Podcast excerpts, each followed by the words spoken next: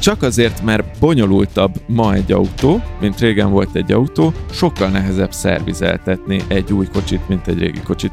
Ugyanígy igaz egy biznisznél is, hogyha nagyon sok komplexitás van benne, sokkal több minden tönkre mehet, ha nem annyira jól van megtervezve a biznisz, akkor ezek meg lehetnek ilyen single point of failure és akár az egész bizniszt tönkre vághatják, hogyha túl komplex. Nem azt tesz tönkre, hogyha kapsz egy rossz hírt, egy nagy stresszt ebben a példában, mert akkor megfogod, feldolgozod, és reagálsz rá. De hogyha folyamatosan kapod a kis stresszeket, hogy most úristen, ez itt elcsúszott, ezzel is foglalkozni kell, minden is rossz hír jön, az, az a te idegrendszeredet bár megedzi, mert, mert sokkal könnyebben veszek már problémákat én is, de viszont meg van egy belső feszültségem.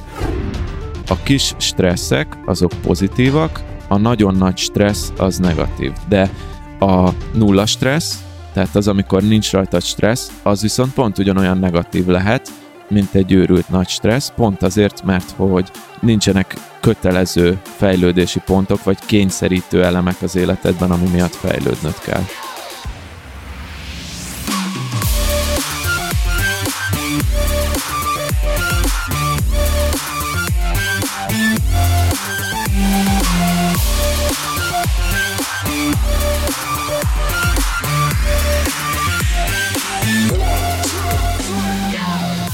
És itt is vagyunk, sziasztok, egy új Business Boys podcast adással. Tomikám, Atikám, sziasztok. Sziasztok. Hello, hello. hello én pedig Sándorfi Adrián vagyok, Virág Ati és Mester Tomi a vendégeim. Mester Tomi lesz a mai adásnak az egyik fő szereplője, igazából ő olvasott el talán az országban egyedüliként, vagy egy-két ember leszámítva. még elolvasta. Görög Ádám még elolvasta az Anti-Fragile című könyvet, ami Nassim Nikolas Talebnek a könyve. Nem csináltunk még ilyet, hogy könyvajánlót tartunk, ez sem egy könyvajánló egyébként, a mai adás, ugyanis olyan témák vannak ebben a könyvben, amik alaposan elgondolkodtathatnak bárkit, aki akár közgazdaságtannal, akár önmagában a vállalkozásépítéssel kapcsolatban szeret izgalmas új irányokon elgondolkodni. Ebben a könyvben van öt vagy hat olyan stratégia, amit mi most fel fogunk dolgozni, és valamelyik adásban említettük korábban, hogy a Tomi csináljon erről nekünk egy összefoglalót, amivel mi nekünk is megtanítja ezeket a stratégiákat. Úgyhogy a mai adást ennek a könyvnek a keretrendszerére építjük fel, de valójában ugyanúgy a vállalkozásépítésről, saját bizniszeinkről, meg a saját gondolkodásmódunkról fogunk beszélni, vagy megpróbáljuk azt egy kicsit tágítani. Tomi, miért olvastad el egyáltalán ezt a könyvet? Hogy, hogy kerültél szembe, vagy hogy jött veled szembe ez a könyv? Sokan ajánlották nagyon ezt a könyvet. A Bálint haverom olvasta, aki azt mondta, hogy ezt, ezt mindenképpen el kell olvasnom nekem is, mert közel áll szerint az én gondolkodásomhoz, és valóban így is van egy nagyon nehezen olvasható könyv, tehát amúgy azért mondjuk be még egyszer a címét, hogy miről van szó, ez az anti-fragile, anti-törékeny, Nincs meg magyarul a könyv. Úgy láttuk, hogy magyarul nem jelent meg. Nessim Nicholas Téleb írta a könyvet, amúgy sztárszerző külföldön. Itthon, én azt gondolom, hogy itthon valóban valószínűleg kevesen olvasták a könyvet, mert hogy nehezen olvasható, nagyon hosszú könyv. Nekem is, amikor először mondták, hogy, hogy olvassam el, akkor megnéztem a neten, 450 oldal, hatos betűmérettel írva, tehát és, és ez tényleg ezt a Bálint haverom, aki ajánlotta ezt a könyvet nekem utoljára, ő mondta azt, hogy néha olyan ez a könyv, hogy egy ilyen baseball ütőt megfognál, és lehet nem így fogalmazott, és itt jó alaposan megütnéd az írót, mert tényleg ilyen csapongó, ö, nagyképű a csávó benne. Mondjuk Néha... egy dollármilliárdosról van szó, aki az írója ennek. Tehát, hogy Talán nem milliárdos, de milliómos mindenképpen. Tehát ő úgy fogalmazott, hogy fuck you mania van. Az a fuck you mania, amikor már bárkinek bemutatsz, mert leszarod a véleményét. Igen. Igen. Szóval olyan a csávó, hogy így elindít egy sztorit, és már így tíz oldala benne vagy amúgy egy nagyon rosszul megírt sztoriban, és nem tudod, hogy hova, hogy kapcsolódik ez a most jövőhöz, de remélet, hogy majd a ez kiderül, és nem derül ki. Na, ez így... akkor most egy, egy országnak vetted el a kedvét egyelőre ettől a könyvtől. Hogy, hogyan kavarodunk oda vissza, mégiscsak ajánlod nekünk? De ennek ellenére az, az elmúlt egy-kettő-három évben ez az a könyv, amiben a legtöbb kis kincset találtam, szóval ha az ember lemegy a bányába, vagy megfogja a szitáját, és, és hajlandó ebben a könyv folyamban, ebben az írás folyamban kiszitálni az aranyat, akkor lehet benne jó dolgokat találni. De ezt mi most megtesszük a, a, ezt a most hallgatók megtesszük. helyett. Annyiban a felkonfodat azt meg változtatnám, hogy ez nem egy ilyen oktató jellegű dolog lesz, tehát azért ettől távol állunk, vagy távol állok.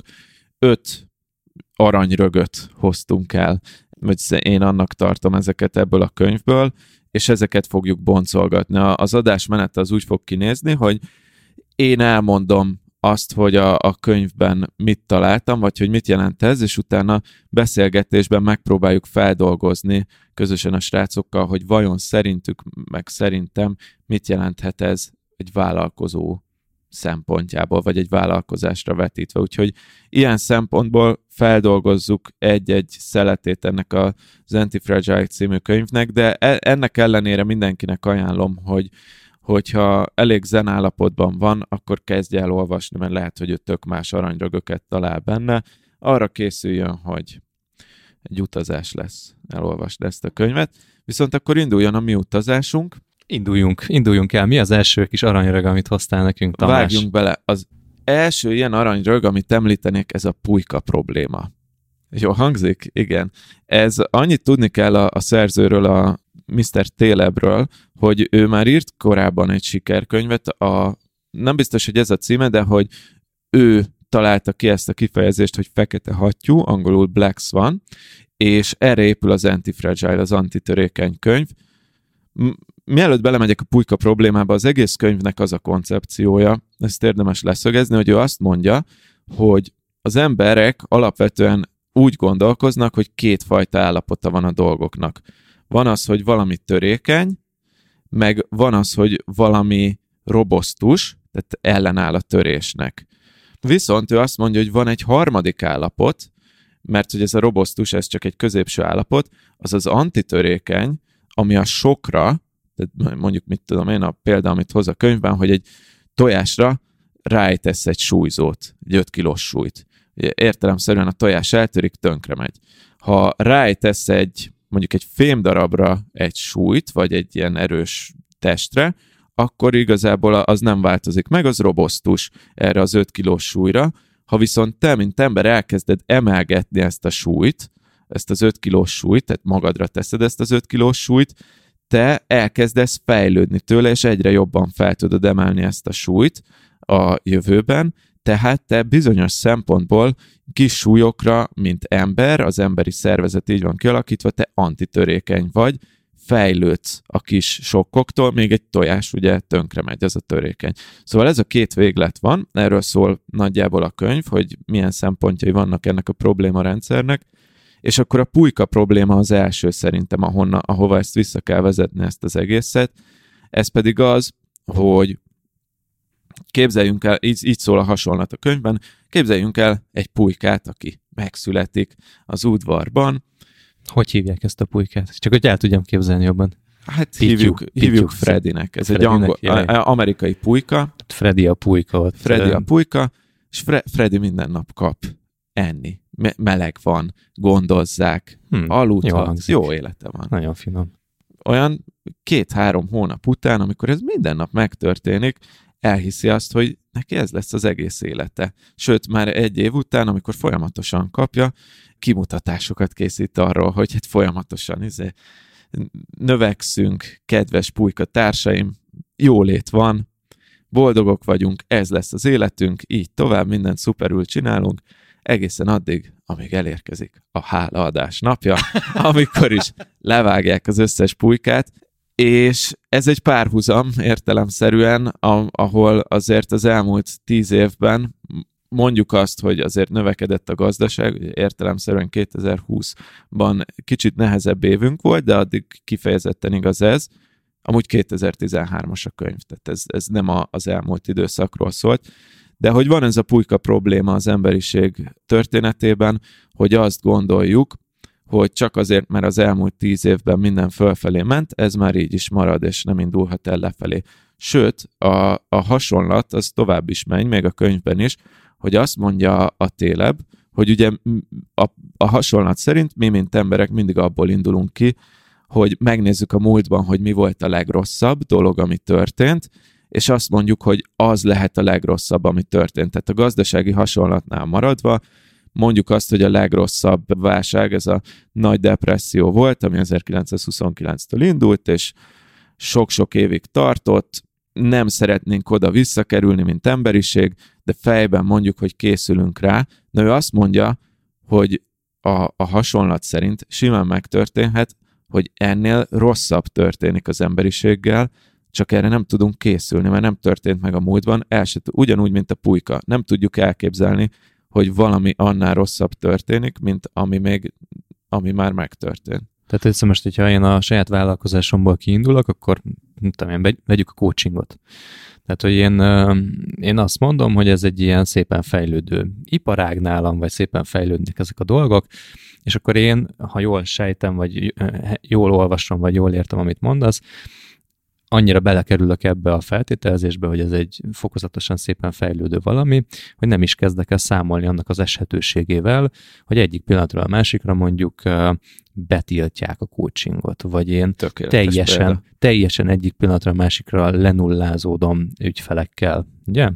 Igen, a számodra az egy fekete hattyú esemény, kicsi fekete hattyú, hogy a coachingot beszántják, vagy vagy akár, ami ugye azért a képzéseknél elkezdett megtörténni, hogy bizonyos képesítéshez kötik, hogy, hogy valaki oktathasson. Pontosan, igen. Érdekes, amit így mondasz ezzel kapcsolatban, mert hogy én ebben élek, én folyton ezt vizionálom bizonyos dolgokról, hogy, hogy akár nyomtalanul eltűnhet, vagy nyomtalanul elveszíthettem, és ez, egy, ez, ez szerintem egy nem egy egészséges belső program bennem, de ha így nézzük, akkor meg valahol, mint hogyha ez lenne a kulcsa annak, hogy antitörékeny tudok lenni. Ez, ez így van, ez később ez a könyvben még feljön, ezt pont nem írtam fel a mai vázlatban, hogy beszéljünk róla, de ez a stoicizmusnak a, az egyik alapja, ami nem alapja, hanem az egyik ilyen gyakorlat, hogy elképzeled azt, hogy milyen az, hogy elveszítesz mindent, és ez például tud segíteni az antitörékenységben. Hát örülök, Adi, hogy te ezt még csak vízionálod. én ugye sajnos átélem, és tök, tök fura, mert én meg nem tudok úgy nyilatkozni erről, hogy, hogy én csak vízionálom, tehát, hogy én, én szerintem itt nem tudok más képviselni, mint a valóságot, hogy azért a vendéglátós résznél teljesen kihúzták a lábunk alól a talajt, de akkor ennek alapján akkor van egy ö, olyan megnyugvás bennem, hogy akkor a jövőben ennél rosszabb meg már tényleg nem lehet, mert egy De ez a fals, ez a fals megnyugvás, ha, ha jól értem a könyvet, mert hogy ennél is lehet rosszabb. Hát ö, mi lehet ennél rosszabb, hogy bezáratnak? Hát most valójában egy évről beszélünk, tehát hogyha a, a, nem is tudom, hogy valójában az emberiség történelmében volt-e igazán olyan időszak, hogy, hogy tehát lehetséges, hogy a, a, a spanyol nátha idején volt utoljára ilyen, hogy, hogy itt tényleg minden értelemben be kellett zárni mindent. De most azóta a mi generációnk ezzel nem is találkozott, és ez az, valójában az egy év, ez egy ehhez képest egy rövid idő. Tehát, hogy mi van akkor, ha nem tudom, soha többet nem lehet kinyitni. De nem mondok valami egyszerűbbet, hogy felgyújtják a bárodat. Van rajta biztosítás. Na, az, az már nem rossz, az akkor valamilyen szempontból antitörékeny vagy, de tök mindegy, tehát hogy, hogy történhet ennél rosszabb, de szerintem menjünk tovább a következő pontra, mert ez a pulyka probléma, ez gyakorlatilag ez egy bevezető volt. De szerintem itt a, a vendéglátás az egy, az egy pont jó példa, mert hogy egy hosszan, folyamatosan fejlődő területről volt szó, Atinak is kedve lett belevágni, nem azt látjuk szanaszéjjel, hogy, hogy ebből éppen rosszul jönnek ki a vállalkozók, hanem hogy nagyon-nagyon látványos történetek voltak, hogy nyitják egymás után az új helyeket, azért tényleg azt is láthattuk, hogy, hogy a frekventáltabb helyeken folyamatosan nyílnak az új vendéglátó helyek, tehát egy, egy logikus elképzelés a, ez alapján, hogy ez, ez egy fenntartható trend is lesz, és így megy majd minden tovább, ergo egy, az Ati, Ati részéről egy, egy helyes üzleti döntésnek tűnik, hogy beleszáll ebbe a trendbe. És hogyha megnézzük azt, hogy hány ilyen trend van, például kriptovaluták, vagy bármi más, hogy, hogy látod azt, hogy fejlődik, fejlődik, egyre tágul valami, akkor így ez alapján azt gondolhatjuk, hogy, hogy ebben életszerű, vagy, vagy az a jó döntés, hogyha beleugrik az ember. De akkor itt volt, itt volt rögtön a példa, hogy levágták Fredit, tehát gyakorlatilag egy évre be kellett csukni, és a, ebben a prosperitásban bízó vendéglátós vállalkozóknak egy nagyon nagy száma végleg le is kellett, hogy húzza a rolót, ahogy én ezt itt hallottam, meg hát azért a tiéknek a túlélése az nagyon sok szerencsének is, meg... meg a kurva sok pénznek. Meg kurva sok pénznek köszönhető. Amit elégettünk, igen. I- igen, de azért, azért is akartam átkeverni a következő pontra, mert hogy szerintem kapcsolódik ide, és maradhatunk a báros hasonlatnál, hogy a kis stresszeknek a hatása az antitörékenyé tesz. Maradjunk a súlyzós példánál, ugye 5, 10, 20, 30, 40 kilókat, ha emelgetsz, és nem mondjuk egy 500 kilós súly dobnak rád, amitől meghalsz, de ha emelgetsz ilyen elbírható súlyokat, akkor értelemszerűen erősebb leszel, ezt mind tudjuk. Ugyanez igaz lehet am- amúgy a bárnál is. Tehát az, hogy ti túléltétek ezt a válságot, ami most volt, a koronavírus válságot, úgy tűnik, hogy nyithattok ki, az valójában titeket erősebbé tehet. Itt volt azért egy, egy szűkös határ, tehát hogy azért ti mondjuk, hogyha úgy nézzük, akkor egy 100 kilós súlyt kellett kinyomni, vagy egy, egy ilyen pont határeset, de hogy az a mondása a télebnek, hogy a kis stresszek azok pozitívak, a, a nagyon nagy stressz az negatív. De a nulla stressz, tehát az, amikor nincs rajta stressz, az viszont pont ugyanolyan negatív lehet, mint, a, mint egy őrült nagy stressz, pont azért, mert hogy nincsenek kötelező fejlődési pontok, vagy kényszerítő elemek az életedben, ami miatt fejlődnöd kell. Nem tudom, kimondhatom-e, amit, amit, amit most, most akarok, de ez, ez üzletileg lehet, hogy jó, de emberileg meg kurva nem jó nekem az a problémám ezzel a, a ponttal, hogy a, és ezt nálam egy sokkal okosabb ember mondta, egy, egy, egy, egy üzlettársam, és ezt tapasztalom is, hogy nem azt tesz tönkre, hogyha kapsz egy rossz hírt, egy nagy stresszt ebben a példában, mert akkor megfogod, feldolgozod, és reagálsz rá.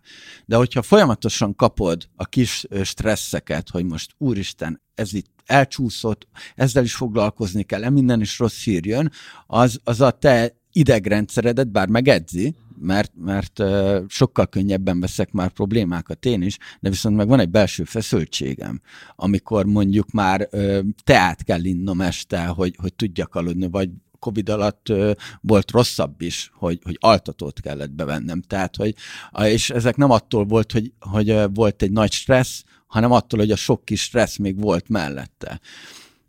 Most nyilván attól függ, hogy hogy definiáljuk, tehát azért a koronavírus az egy nagy stressz volt, és a, a ti esetetek szerintem ebben a, az, az antitörékenyes felvetésben ez egy ez már egy ilyen nagyon határeset. Tehát ez, ez már az volt nálatok, amikor, tehát amit mondtam, hogy valójában ti itt egy 100 kilós súlyt kellett emelgetnetek, nem egy ilyen 40-50 kilósat, amivel lehet fejlődni.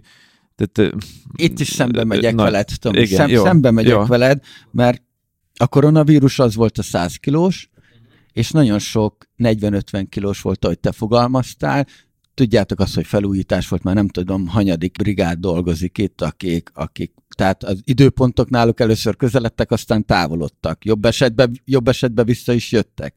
De mondok, egy három nappal ezelőtti péntek van, ugye, akkor hét, keddi, keddi példa volt, nem láttuk őket, vagy két hónapig, és jöttek, és a, a, a, a konyhához is levezető lépcsőt lefestették reggel, és nem tudtunk kinyitni.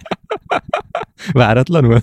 Senki nem tudott róla. Egyszer bejöttek és lefestették reggel, és ez megint egy, megint egy kis stressz. És ebből is volt rengeteg.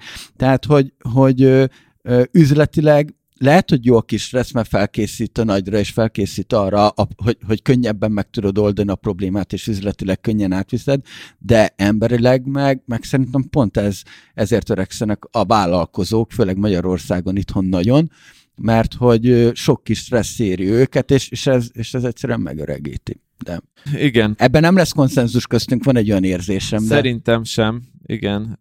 De az embernek az ellenálló képességét akkor is fejleszti, tehát hogyha te, te ezzel, ezekből akkor is tanulsz, és e- ellenállóbb leszel, és azért azt te is bevallottad már nagyon sokszor, hogy most már annyi váratlan dolog történt, hogy egy kis váratlan, egy kis, ennél kisebb fokozatú stressz, az téged nem gyengít meg. De egy ennél kisebb fokozatú stressz, hogy mondjuk nem lehet kinyitni, még, még annál kisebb jellegű dolog is, lehet, hogy egy átlag embert, aki nem évek óta edződik ehhez, azt összeroppant mondjuk, vagy azt mondja, hogy feladom az egészet, hát ez nem bírom tovább. És te ennek a sokszorosát bírod most már el, de valójában reziliensebb lettél. Hmm. Igen, mert nem adom fel. Mert nem adom fel, igen. Értem. Al- alapvetően szerintem itt de a boldogságot keressük, vagy az emberi boldogságot, hanem az antitörékenységet. És ha, ha így vesszük a, a, a célját, annak, ennek, ezeknek a sok kis stressznek szerintem antitörékenyebb vagy. Növekszel, az, hogy boldogabb vagy-e, hát az már egy filozófikusabb kérdés. Amúgy a télebb nagyon sokszor utal arra a könyvben, az Antifragile-ban, hogy ettől boldogabb is leszel, ezt én nem tudom, őszintén szólva. Erről őt kéne megkérdezni, majd, majd elhívjuk vendégnek. Ez, Gattyán én, én pont, utána jöjjön. Igen, igen, Gattyán úrt várjuk vendégnek. Tehát, hogy, hogy én amúgy hiszek ebben, amit mond, hogy, hogy valójában az élet folyamatosan leckéztet, és mindig azért minden nap van valami, ami, amitől egy kicsit úgy az ember bestresszelhet, és hogyha ha valaki egy izolált környezetben él, ahol, és talán ez inkább innen érdemes nézni, ahol nincsen stressz, hogyha valaki egy izolált környezetben él, ahol egyszerűen elzárja magát attól, hogy kihívásoknak kelljen megfelelni, sokszor egyébként pont azzal, hogy nem próbál ki semmi újat, vagy nem veti bele magát semmi ismeretlenbe, azáltal elgyengülnek szerintem ezek az izmok, és kevésbé lesz képes arra, hogy, hogy jól reagáljon, amikor viszont jön valamilyen kis probléma. Viszont nagyon sokszor a kis probléma, meg a kis stressz az egy lehetőséget is tartalmaz, és azon keresztül lehet meg észrevenni például egy, egy, egy új vállalkozási lehetőséget, vagy észrevenni egy olyan helyzetet, amit hogyha viszont ugyan nehéz, de ha megold, akkor te előrébb leszel, vagy, vagy akkor a adott vállalkozónk előrébb lesz, mint azok a versenytársai például, akik nem tudják lereagálni ezt a helyzetet. Szerintem én hozzád közelebb állok most ebben, de lehet, hogy van egy határ.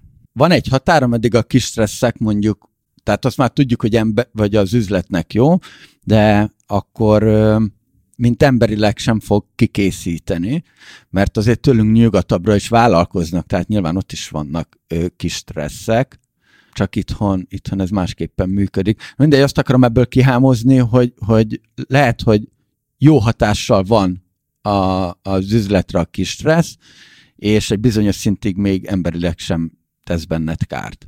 Én, én amúgy tényleg az Adi szempontja, amiből én ezt most megfognám, meg valószínűleg ez a tanulság ebből a blogból, vagy nekem a legnagyobb tanulság, hogy oké, okay, a kis stressz, nagy stressz között, meg az emberi hatás lehet keresni, hogy hol a határ, meg hogy tönkretesz emberileg, viszont az biztos, hogy a stressznek a teljes hiánya az, az nem egészséges hosszú távon. Itt megint csak, ha az egyzésre gondolunk, ha nem stresszeled a szervezetedet egyzésekkel, ugye a, a súlyemelés és a futás is, az, az egy stressz a szervezetednek. Ha az nincs, akkor értelemszerűen, vagy nem értelemszerűen, de itt tapasztalati úton tudjuk, hogy gyengébb leszel, esetlegesen elhízol, és általánosságban utána, hogyha nem futsz mondjuk két-három évig, akkor nagyon nehezen fogsz tudni futni mondjuk akár egy közepes távot is.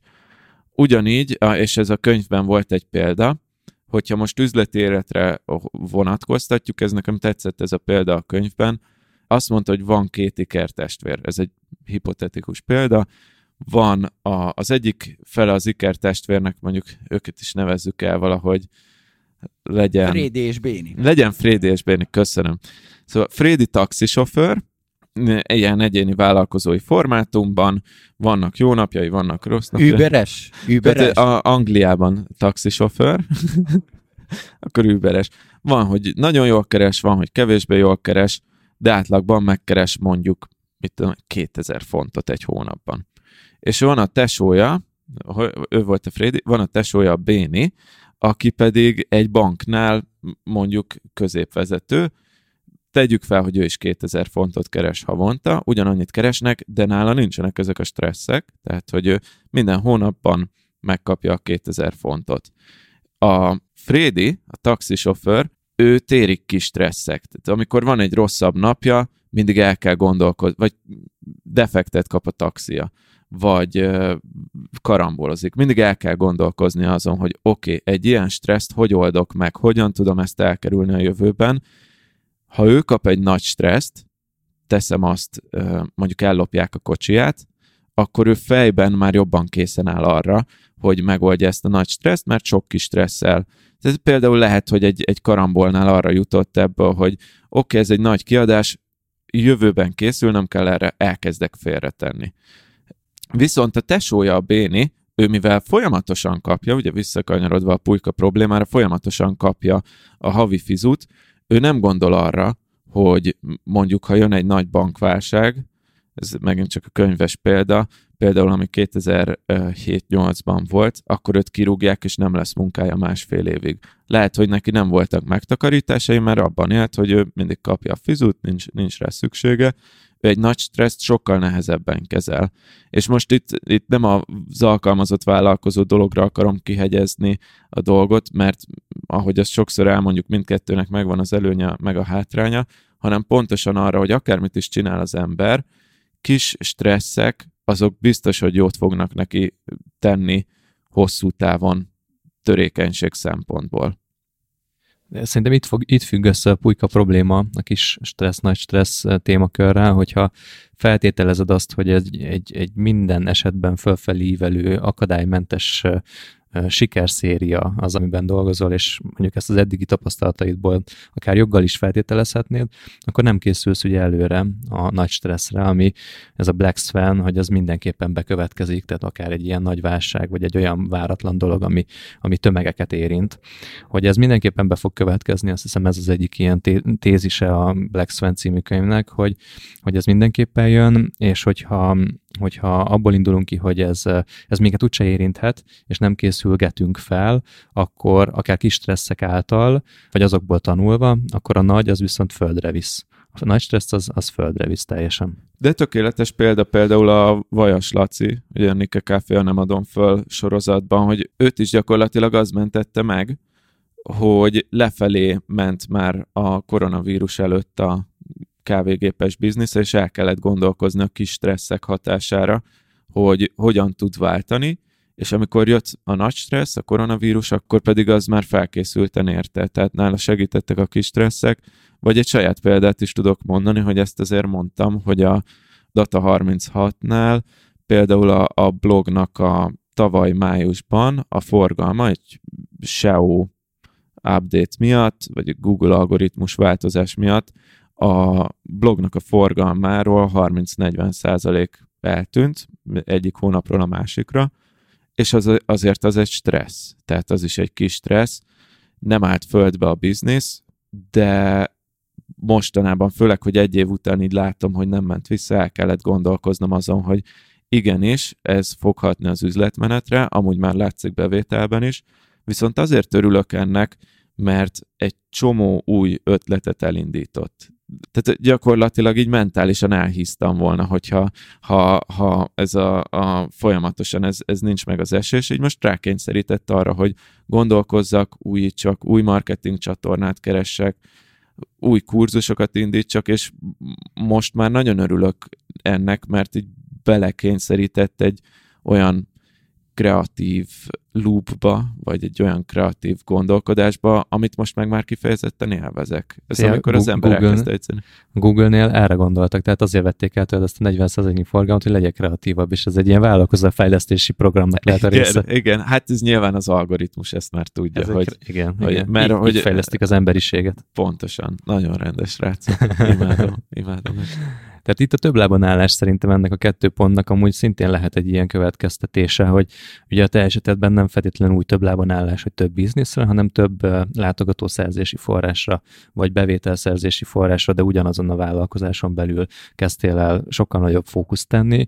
A, az Atival a mi esetünk pedig az, hogy hát szerintem egyébként mind a kettőnknek azért elég jól jött így ebben az elmúlt egy évben, hogy több vállalkozásunk is volt. Tehát hogyha ha mondjuk én csak a coachingból éltem volna, ott azért 2020 április a környékén azért volt egy olyan roham, amikor nagyon megijedtek az én ügyfeleim, akik egyébként szintén hasonlóan akár nálam vagy nálunk sokkal drasztikusabban veszítették el a, a bevételi forrásaikat, illetve ott abban az időszakban én nem is, nem is tudom, talán fél évig nem is jött új ügyfél.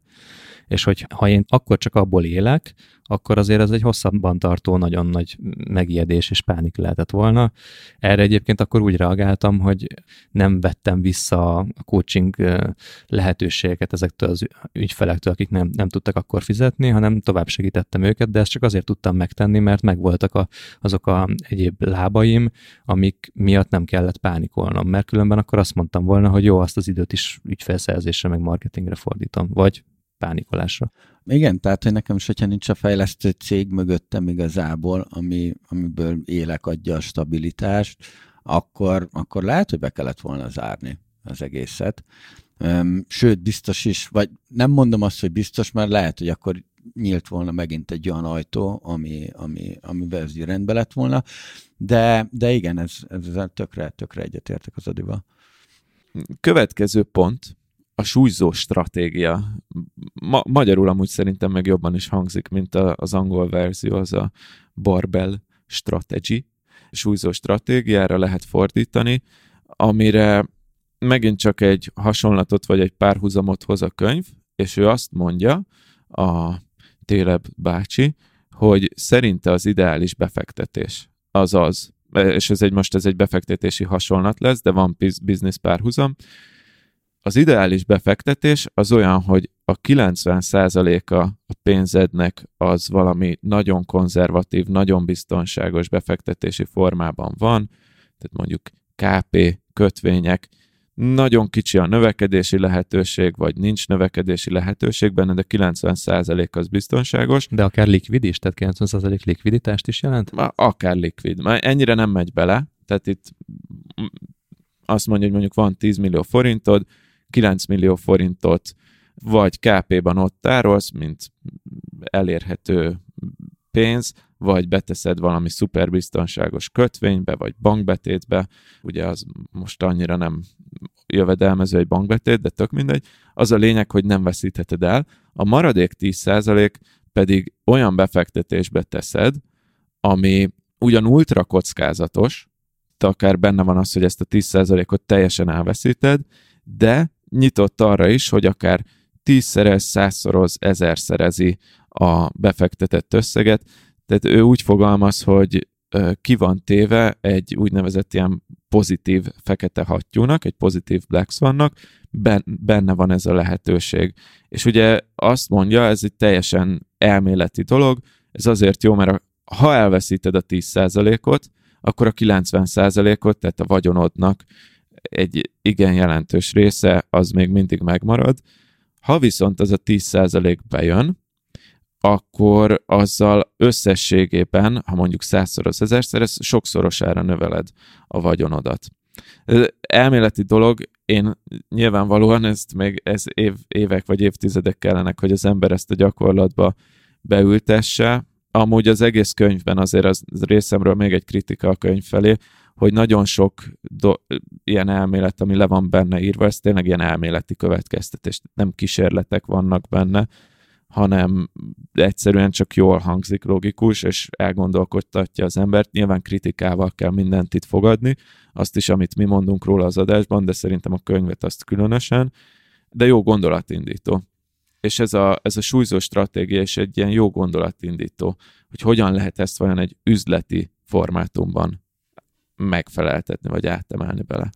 Én távol állok még egyelőre a befektetésektől, vagy az ultrakockázatosoktól mindenképpen, de például rögtön egy olyan dolog jut eszembe, ami hasonlóan távol áll a befektetéstől, de hogy azért mégiscsak értelmezhető ide, az pedig a marketing kérdésem. Tehát, hogyha te a rendelkezésedre álló bevételednek a 10%-át kötelező jelleggel, ahogy amit te szoktad mondani, 10%-ot marketingre fordítasz, azzal az kockáztatod, hogy hogyha nem csinálod jól, akkor akár 100%-ban el is ég az a 10%-nyi összeg.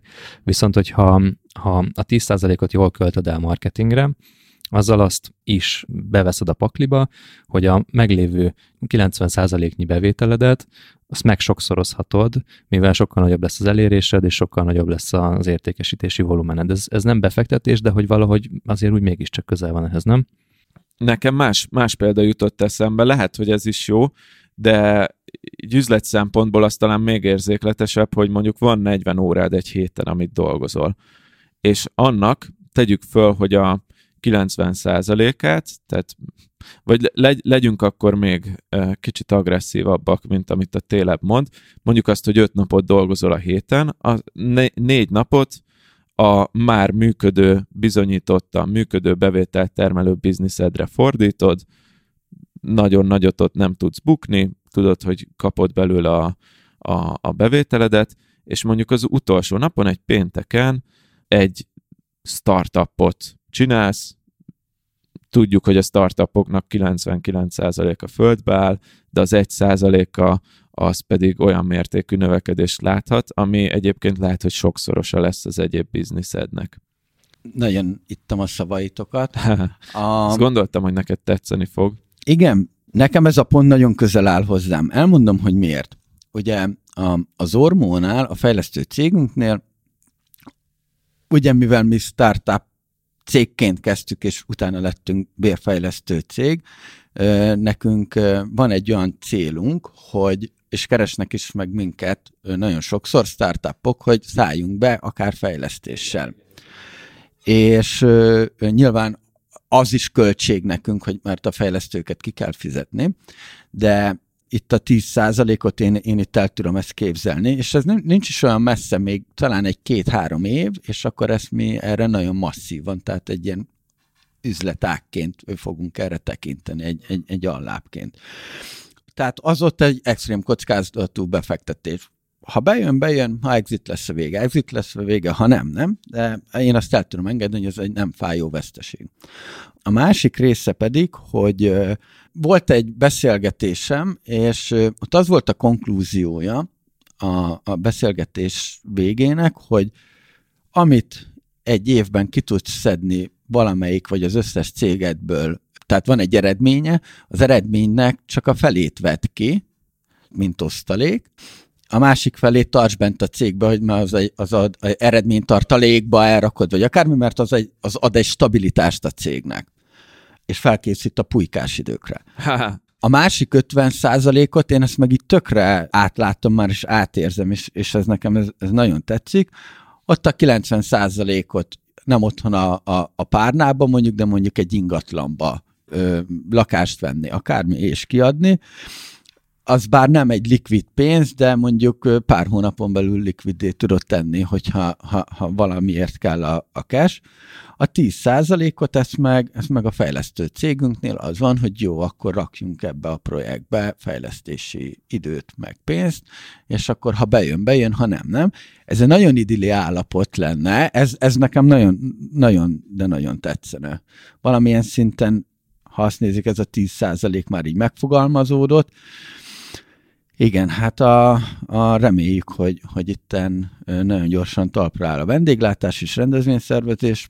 Én utána akarok ezzel próbálkozni, ezzel az 50% kal Ott a, az én heves hőmérsékletemet kell majd egy kicsit csillapítani uh-huh, ezzel uh-huh. kapcsolatban, de igen, itt könnyű átesni a ló túlsó oldalára, és azt mondod, hogy oké, okay, akkor 10%, meg meg 10%, meg meg 10%, igen, és igen, akkor igen, igen, igen, rosszul igen, allokálod az igen, idődet, vagy a pénzedet, és ja. kockázatosabb lesz, mint gondolod, de alapvetően igen. Tehát te alapvetően pont erről szól amit mondasz.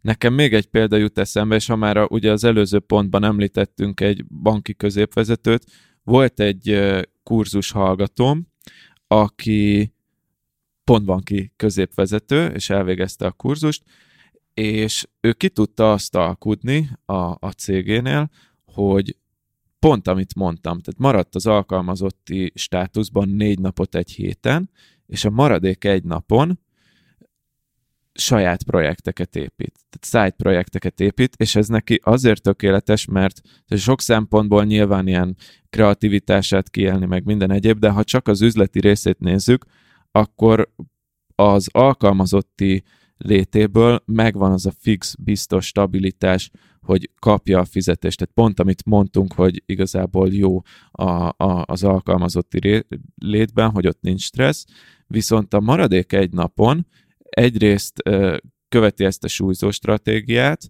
és azon az egy napon tud építeni olyat, ami potenciálisan sokszorosa lesz az alkalmazotti fizetésének, plusz még ott érik a kis stresszek is, tehát így tudja fejleszteni is magát. Ez, ez csak most jutott eszembe, de ez szerintem ez a tökéletes példája például egy ilyen a- alkalmazotti vállalkozói kombónak követve ezt a súlyzó stratégiát.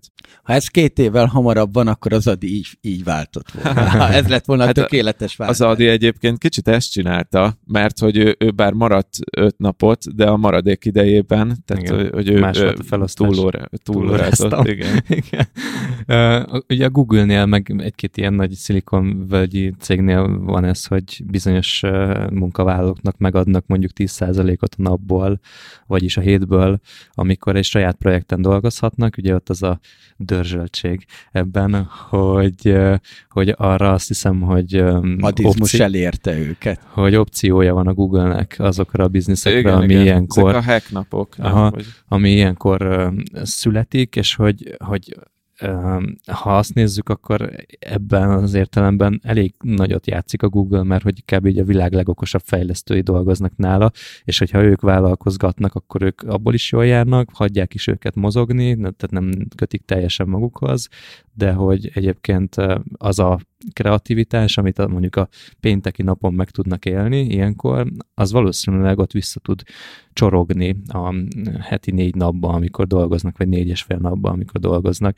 Pont ez, amit mondtál az előbb, hogy az még akár pozitívan is hathat a vállalkozásukra is, de ezt lefordíthatjuk a saját esetünkre is, tehát, hogyha valamit csinálsz heti öt napban, de egy, egy napot arra választasz, vagy arra jelölsz ki, hogy egy startupon dolgozol, ott olyan tudást szerezhetsz, ami a másik alapbizniszre olyan hatással bírhat, hogy, hogy már attól is fejlődik.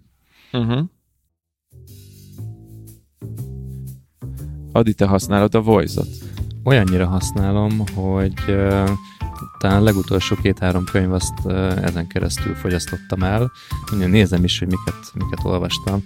Legutóbb a 10X című könyvet hallgattam a Grant Cardontól, ami hát tudnék róla mesélni. Tehát, hogy nem, nem ajánlom mindenkinek, meg azért ugye elég, elég kemény. Meg előtte a Kepes Andrásnak a Boldog Hülye és az Akkos Depressziós című könyvét hallgattam meg, ami szerintem egyébként zseniális, és bárkinek ajánlom. Ráadásul a Kepes maga olvasta fel, iszonyatosan jó hangja van, és nagyon jól mesél, meg a könyv is baromi jó.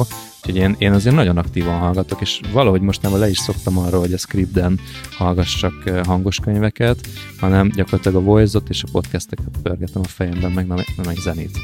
Jó, hogyha elfogadod az Adi ajánlását, és meg szeretnéd hallgatni te is ezeket a, a hangos könyveket, akkor ezt megteheted a businessvoice.hu per voice aloldalon, ami businessvoice.hu per V-O-I-Z, és az első hónapban 90% kedvezménnyel tudod igénybe venni ezt a szolgáltatást. Adi már nagyon ráfordult erre a, a, a témára, próbált ki te is, ezzel támogatod a mi műsor készítéseinket is. Na de ennyi volt a mai szponzorblokk, robogjunk is tovább az adással.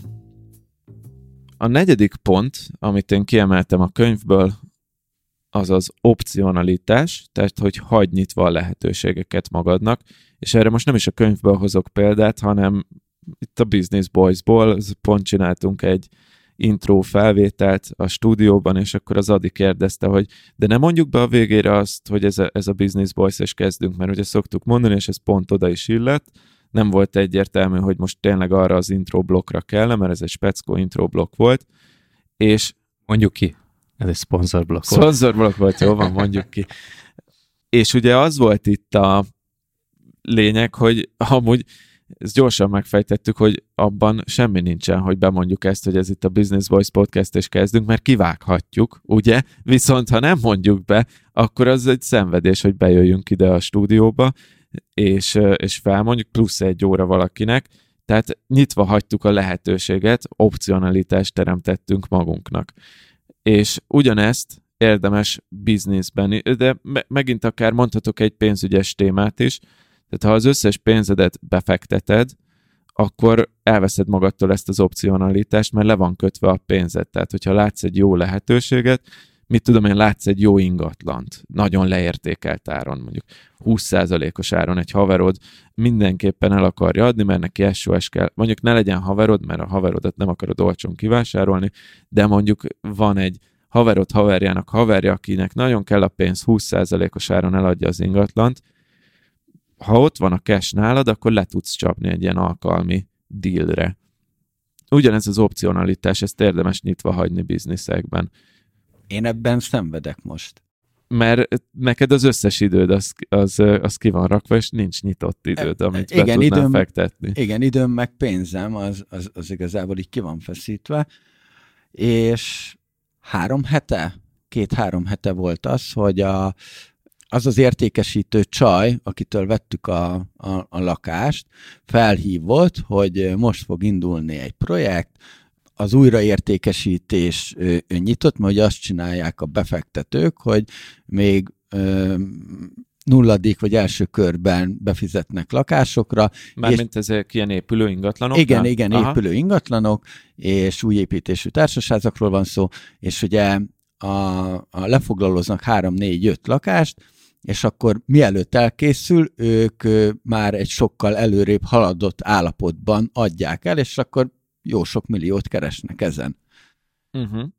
És a lényeg az az, hogy a, a csaj felajánlotta a, ezt a lehetőséget, hogy még nincs is publikus értékesítésben, ez abszolút a nulladik kör, hogy befizetek-e. Ez neki miért jó, vagy miért keresett meg téged ezzel? Most off topic, de érdekel. Hát szélszes. De hogy, Jutalékot hogy... kap érte. Jó, de akkor az eladónak miért jó? Hogy, hogy hát mert amint nem... te... hamarabb megvan a tőke, amivel el tudja kezdeni. Ja, hogy cashflow-ból. Aha, így ja, értem, van, értem, értem. És akkor Tehát te mi... bekerültél egy ilyen csoportba, aki kap fülest, mert már korábban nem, vásárló voltál. Hát azt Jelszes így adta el, hogy füles, de... Ja, ja, ja értem, de, de másik húsz embert is de, de igen, tehát akinek már ő adott el lakást annak, azoknak, azokat felhívtad, gondolom mindenkit. Uh-huh. És hogyha most lett volna mondjuk 15 millió forint felesleges pénzem, akkor én akkor befizettem volna. Aha.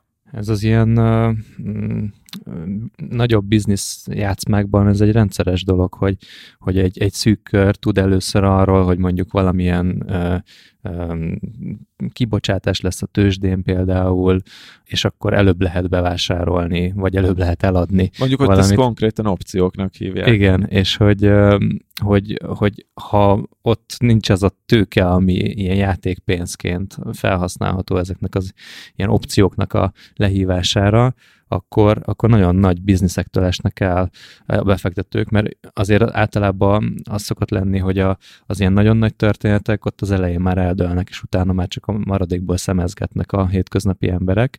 Úgyhogy szerintem ez, ez, ez egy tök jó biznisz példa erre. De hogy lehet ezt egy mikrovállalkozás életére megfeleltetni, ezt az elméletet? Pont a tartalékképzés, amit az Ati mondott, hogy, hogy, hogy félreteszünk egy olyan összeget, akár itt lehet nézni a súlyzó stratégiának a, a lefordított verzióját, hogy mindig van 10% játékpénz. Mondjuk mindenből, minden bevételből képez az egyszeri vállalkozónk 10% játékpénzt, amire azt mondja, hogy hogy ha jön egy következő lehetőség, akkor én azt a pénzt uh-huh. gondolkodás nélkül, meg mindenféle lelki furka nélkül fel tudom használni.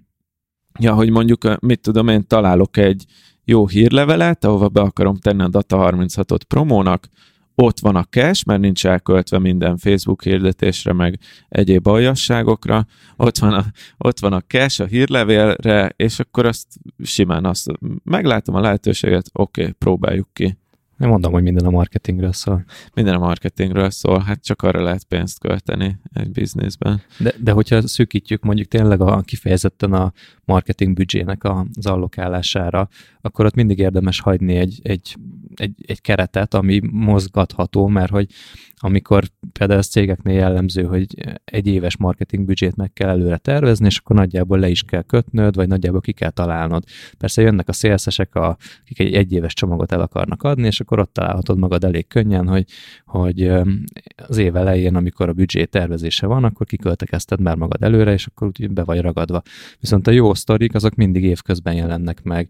Valahogy mindig bejön valami izgalmas dolog, amire úgy fáj, hogyha nem tudsz igen mondani, mert hogy már előre lekötötted, vagy akár elköltötted a pénzedet. És ilyenkor okos dolog az, hogy mindig hagynak, vagy hagyunk, nem tudom, 10-15-20 százalékot, ami, ami beforgatható, és hogyha év végén mondjuk megmarad az az összeg, akkor arra, azzal még ugyanúgy lehet dönteni, hogy elégetjük valami nagy márkaépítő kampányba, vagy pedig a jövő évi büdzsét gazdagítja. Ja, de hogyha egy kicsit hátrébb akarunk lépni, és mm, például azt mondod, hogy nagyon sokat dolgozol, de van, van, van cashflow tartalékod, akkor tudsz felvenni egy munkatársat is. Tehát, hogy azért, Aha. ha, ha van pénz, azért azt elég sok mindenre el lehet költeni. Vagy el lehet menni Szabira nyugodt szíve, vagy egy, egy évre ki lehet csekkolni a bizniszedbe, hogyha van lóvé. De megfordítom, hogy például nekem az, hogy négy órát dolgozom dolgoztam, úgy, mert most már azért többet dolgozom, de hogy mondjuk négy órákat dolgoztam. Már hegyeztem a nyelvemet, hogy megszóllak ezért. Naponta, az is egy bizonyos szempontból ilyen opcionalitás, mert nekem ott van mindig a lehetőség az, hogy felskálázzam ezt, hogyha mondjuk szükség van arra, hogy többet dolgozzak, vagy hogyha valamiért több pénzt kell keresni, vagy hogyha valamiért beesik a blognak a forgalma 30%-kal, akkor mindig ott van a lehetőség, hogy ne négy órát dolgozzak, hanem 6 8-at, 10, 12, 14-et, még annak, aki mondjuk 20 órát dolgozik naponta, annak ugye annak már nincs ott ez az opcionalitás. Nekem annyi előnyöm van, hogy viszont így kis stresszek, ugye, ha visszautalunk a kettes pontra, hogy ebben a négy órában baromira meg kellett tanulnom azt, hogy, hogy e, ez, tehát valahol ez egy stressz is, hogy négy órában be kellett sűrítenem a legfontosabb dolgokat, és ezt most bevallom nektek töredelmesen, hogy, hogy ebből a négy órás dologból annyira kijöttem, hogy múlt héten képzeljétek el, el elment a család Zalaegerszegre négy napra, és azt a Tomi, azt a, ezt a négy napot, ezt úgy használta ki, hogy 14 órás munkanapokat tolt. Jaj, rossz, tehát, rossz ha belegondolni egyszerűen. Tehát az, az, az mit jelent, hogy több mint 50 órát dolgoztam négy nap alatt, Hát az lenyomta egy fél hónapot.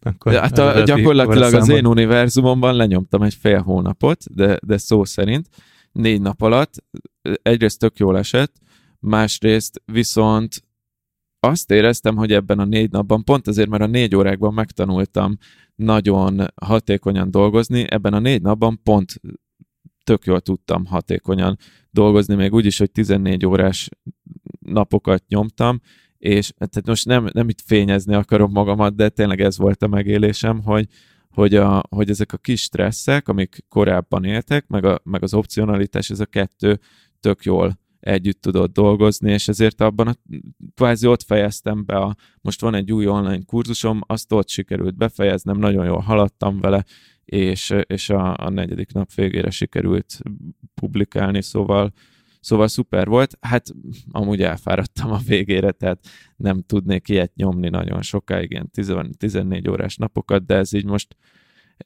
ez így jól esett ebben a, ebben a pár napban.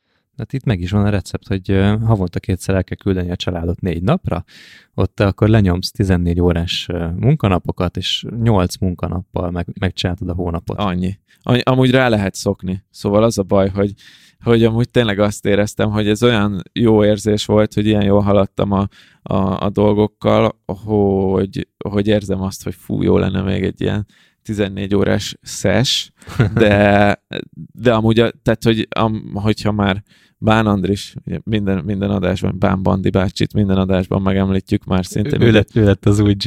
Ő, ő az új Pap Gábor, igen. Hogy... Lejjel, most már Bán Bandinak is kell valami ilyen, ilyen nevet találnunk. Ja, ilyen álnevet? Álnevet.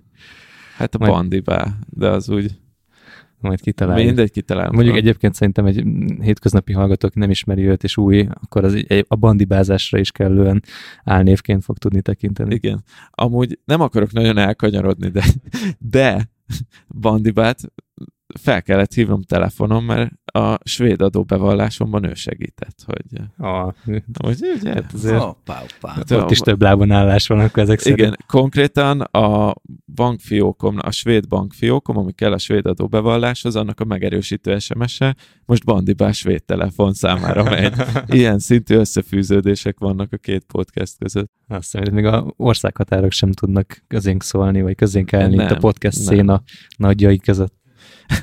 Igen. Na, öm, lényeg a lényeg. Nem tudom, hol indult el az előző gondolat, de szerintem nem fogom befejezni.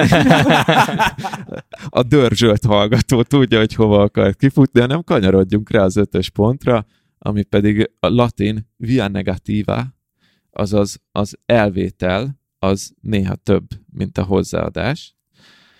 Kevesebb, néha több, ugye, a, tartja a szólásmondás, és azt mondja a szerző az Antifragile könyvben, hogy nagyon sokszor az, hogy hozzáadunk dolgokat egy rendszerhez, az életünkben, a bizniszünkben, a befektetéseinkben, az törékenyebbé tesz. És alapvet, ezt már én mondom, nem ő, alapvetően én azt látom, hogy ez azért van így, mert minden hozzáadott elem egy rendszerben, és én mondjuk az autókra tudok most első körben gondolni, mondom, ez az én példám, nem az övé, de hogy nekünk egy 20 éves kocsink van, 18, egy, egy régi Toyota. Na és egy régi Toyotát elvinni, szervizelni, az baromi egyszerű, mert hogy nincs benne sok dolog. Tehát ezek a klasszikus autós dolgok vannak benne, fogalmam sincs az autókról. De, de van benne kerék, kormány, fék, üveg, kormány, Tükör. semmi extra. De mondjuk egy új plug-in hibrid Prius Tojcit, ami nekem nagyon tetszik, az, a, az az autó, de azt elvinni szervizelni pont azért, mert egy csomó ilyen extra dolog van benne, mit tudom én, kormányfűtés, meg automatikusan felkapcsolódó lámpák, meg uh, távolságérzékelő szenzor, meg, meg mit, nem tudom, mik vannak az, a mai autókban, meg hát ma, maga ez az elektromos hibrid rendszer. Most nem a Tojcira akarom kihegyezni, mert ugye nagyon szeretem a Toyotát, nem akarom elvágni magunkat attól, hogy szponzoráljanak minket. Esetleg egy ugye plug-in hibrid próba. Te kis Mindegy. leányzó, te kis leányzó, te Oké. kéreted itt magadat. Szóval beszéljünk általánosságban az autókról, csak azért, mert bonyolultabb ma egy autó, mint régen volt egy autó, sokkal nehezebb szervizeltetni egy új kocsit, mint egy régi kocsit. Ez szerintem tény. Ugyanígy igaz egy biznisznél is, hogyha nagyon sok komplexitás van benne, sokkal több minden tönkre mehet, ha nem annyira jól van megtervezve a biznisz, akkor ezek meg lehetnek ilyen single point of failure és, és, és akár az egész bizniszt tönkrevághatják, hogyha túl komplex. Figyelj csak, én rá, rámegyek a te autós példádra, Jó. mert ugye a, nekünk, hát még most is megvan, csak most már a, a, a bárnál használjuk a Volkswagen Pólót, ami teljesen fapados, se szervókormány, semmi nincs benne, Uh-huh. és amikor megvettük a Fordot, akkor úgy volt először, hogy, hogy eladjuk, és akkor felraktam hirdetésre, és akkor hát mindenfajta autókupec hívogatott, meg minden, ú, hát nincs benne semmi, hát így, meg úgy. Hát mondom, pont ez az előnye, mondom, nem szervízigényes. Hát, és mondom, egy csavarhúzóval, meg egy kalapáccsal még motorfelújítást is csinálsz benne. Mint az Armageddon, hogy indulj, te vacak másina. és ö, ö, én, én, ezt, én ezt tökre, de tényleg egy igénytelen autó, mert megcsináltuk mindig az olajcserét, meg a, a fékek cseréje, és pont, és, és semmi elektronika, nincs, nincs semmilyen macera vele. Hogyha tehetem, és pont a, a bárnál nem szállítanak vele, vagy, vagy nincs, nincs mozgásba, akkor én még szoktam használni a mai napig, mert, mert imádom, kis, kis lelkes kis motorja van neki, kis háromhengeres, és ez a városban itt tök jó.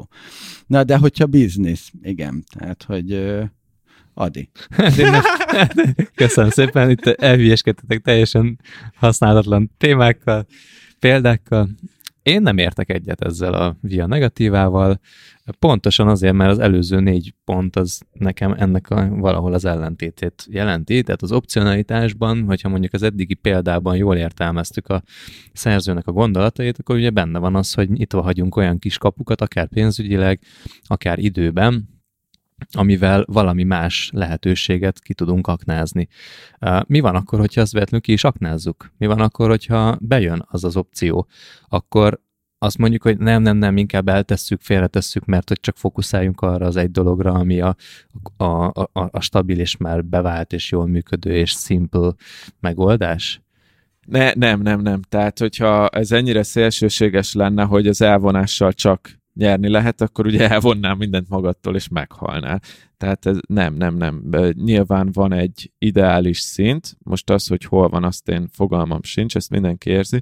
Itt csak annyi a mondás, hogy gyakran el kell gondolkozni azon, hogyha hozzáadsz valamit, az ténylegesen növeli-e a hatékonyságodat, de erre, amik, amit ő példának hoz a könyvben, ugye ez nem egy bizniszkönyv, ez inkább ilyen filozófia könyv, ez az Antifragile, ő konkrétan az orvosi beavatkozásokat mondja, vagy a gyógyszereket. Mert hogy ugye nagyon sokszor van az, hogy mit tudom én, fáj a fejed, bedobsz egy fájdalomcsillapítót. Viszont azt mondja, hogy mivel ezzel hozzáadsz a szervezetedhez egy extra anyagot, vagy egy extra gyógyszert, vagy akármit, ezért ö, lehet, hogy rászoksz mondjuk, a, nem, nem biztos, hogy rászoksz, de benne van a potenciális veszély, hogy rászoksz a gyógyszerre, míg ha nem veszed be a fejfájás csillapítót, mondjuk egy gyenge fejfájásnál, akkor elvonod ezt magadtól, és lehet, hogy a szervezeted az magától megoldja ezt a problémát, és és, és a fejfáj, és már nem fáj a fejed. Szerintem a koffein egy jobb példa erre, mint a, a fájdalomcsillapító. Tehát mert hogy, hogy egyébként pontosan optimálisan energizált az embernek a teste ideális esetben, amit nem koffeinnel kellene folyamatosan alakítgatni, és hogyha az ember megtanulna a saját energiaszintje alapján időbe osztani, akkor valószínűleg nem kéne ebbe egy, egy plusz stimuláns tenni, hogy, hogy működjön. Nem kell egy harmadik barát bele, a koffein. a kevesebb néha több, erről, és amit az Adi mondott, én arra rá tudok hangolódni, de és erről jutott eszembe, hogy például ott van a Apple, Apple művelet, ez egy gomb. A, a, a Google, micsoda? Egy search fieldből áll az egész, ennyi. E, megvan a, a kevesebb, néha több, és hogy, hogy mit tudom én, az Apple rakna még egy gombot a telefonjára. A, az, hogy a háttérben ott van a marketing, ott van az, hogy például a Google-nél 10%-ban hagyják bizonyos embereknek azt, hogy, hogy kreatívkodjanak, az megadja az opcionalitást, a kis stresszek kísérik ugye az embereket. Tehát, hogy, hogy én, én ezt valahogy így értelmezném, hogy a kevesebb néha több, csinálj egy egyszerű dolgot, ne bonyolíts túl, de az előző pontokat is hagyd meg magadnak. Például, ha az én esetemet nézzük, én úgy gondolom, hogy lehet, hogy túl bonyolítottam azt, hogy rendezvénytér, meg konyha, meg minden, lehet, hogy elég lett volna csak a bár mert arra, akkor több fókuszt tudtam volna tenni. Igen, itt a fókuszról van szerintem szó Igen. igazából, hogy magamon látom, hogy rengeteg olyan ötletem van, ami nagyon jól hangzik, nagyon szeretném csinálni, és a többi, viszont hogyha megcsinálnám, akkor az már az egyébként is nagyon durván szétaprózott figyelmemet még inkább lerontaná.